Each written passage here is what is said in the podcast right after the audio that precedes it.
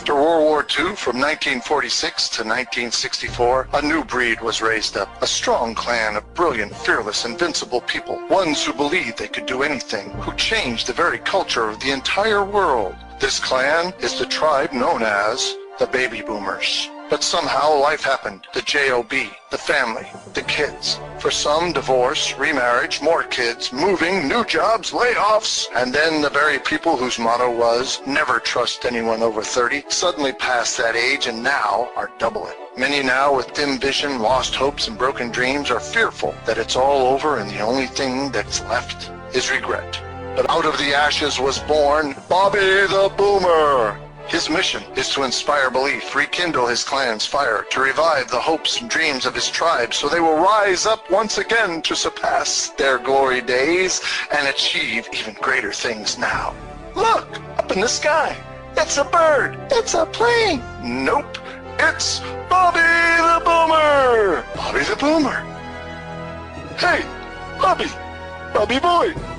Yes, Grandpa. Go fix it the world. Here's Bobby. This is Bobby the Boomer, the baby boomer's buddy, coming to you today for another episode of the Bobby the Boomer Show. I want to talk about something a little bit serious today. We're going to have some fun too. But today I want to talk about something since I'm just getting started on Bobby the Boomer. I know a lot of us have lived a lot of life. We've been a lot of places. We've done a lot of things. Some of us are on our second, third, or fourth marriage. Some of us have worked so hard we've missed our kids growing up. Some of us are just having a lot of difficulties with our health or our finances. We're having a lot of problems with regret. And if you're one of those today, this show's for you. I want to encourage you and I want to help you to get over that and to not beat yourself up. I'm talking from experience and I know where you're coming from. Being when I was younger, a baby boomer full of vim and vigor and just busting out all over. Went in the Marines when I was 17. Begged my parents to sign me up so I could go. I went in there, came out on top, the best of the best, got my dress blues, all sorts of cool stuff. Went all over the place in Asia, came back to the United States. Then I went in the Army, went over to Korea, spent more time overseas, and I enjoyed that. Got married for the first time, which that didn't turn out too well after 11 years. We didn't have any children and that was a blessing in disguise actually. Did a lot of things in my life as far as not treating my body well, as far as smoking and drinking and being abusive in that. I know there's moderation in certain things, but coming from a background an alcoholic family, I didn't do so well with that area for a while until I did give it up. That's the moral of that one. I did give it up, and I was able to do it. And if you're struggling with something like that, I'm here to tell you that you can do it. You can get over it. You can overcome problems if you're beating yourself up over financial situations, things that you have bought or spent or lost. Believe me, I've been there. Spent a whole bunch of more money than I can even count on. Get rich quick and lose your money fast type ideas. I went to school, didn't finish, got into student loan debt of about over a hundred thousand dollars, and I have been dealing with financial issues. But you know what? I'm dealing with it. And you can too. Have you had other issues in life? Whatever it is. Have you done some things in your life that you wish you never? That you wish you could take back? That you just keep going over and over and over again? Well, you need to stop it. That's what I told myself after a while when I realized you want to go back to the past. And you want to redeem that past and you want to make things right. But there's certain things in this world and in this life that we can't go back and do.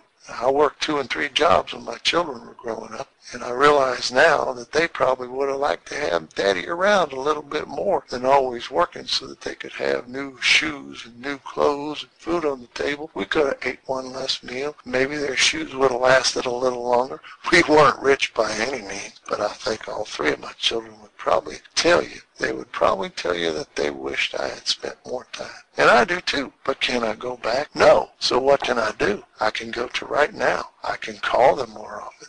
If they're scattered now, they're all living their own life. What I do now is how I can redeem the past. One of the things that I like to say, and you need to maybe start saying it yourself, is just tell yourself no guilt, no shame, and no regrets. Talk about self-prophesying and saying things. You know, every time we say we can't, or speak in a negative term, we reinforce the negative things. So if we say how we regret and how we're ashamed and how we feel guilt, we're just kind of programming ourselves into thinking that's all there is for us. And there is so much more than that for us. So I'd like to tell you, please, don't beat yourself up for past mistakes. The past is gone. What you do now and how you live from this point forward is what's most important.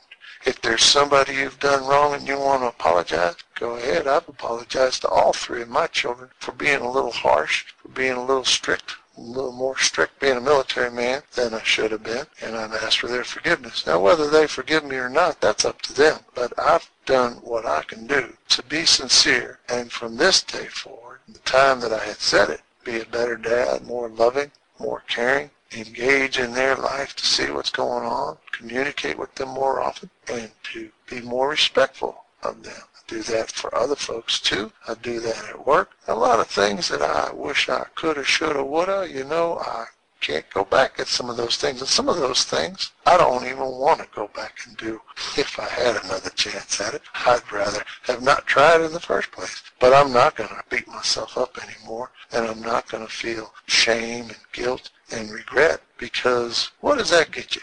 Another day older and deeper in debt. Remember that song? I don't know my soul to the company store. I don't know my soul to anybody but Jesus Christ. Yes, I'm a believer, and that's between me and God, and what you do is between you and you, or you and God, but I'm just letting that be out there. That's helped me through a lot of hard times, and it might be something you want to look into. But for right now, just tell yourself, no guilt, no shame, and no regrets. And I'm going to take today and make it the best day that it can be.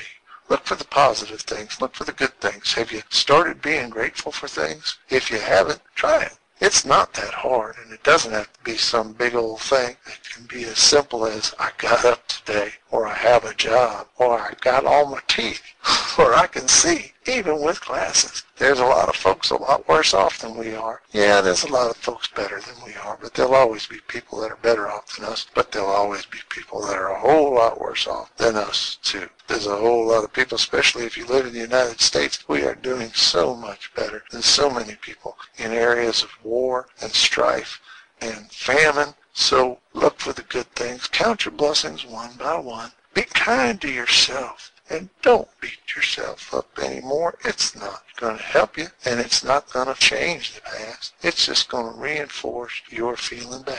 So don't do that. Remember, go ahead and tell yourself no guilt, no shame, and no regrets. And then ask yourself, what can I do today to make it a better day than yesterday?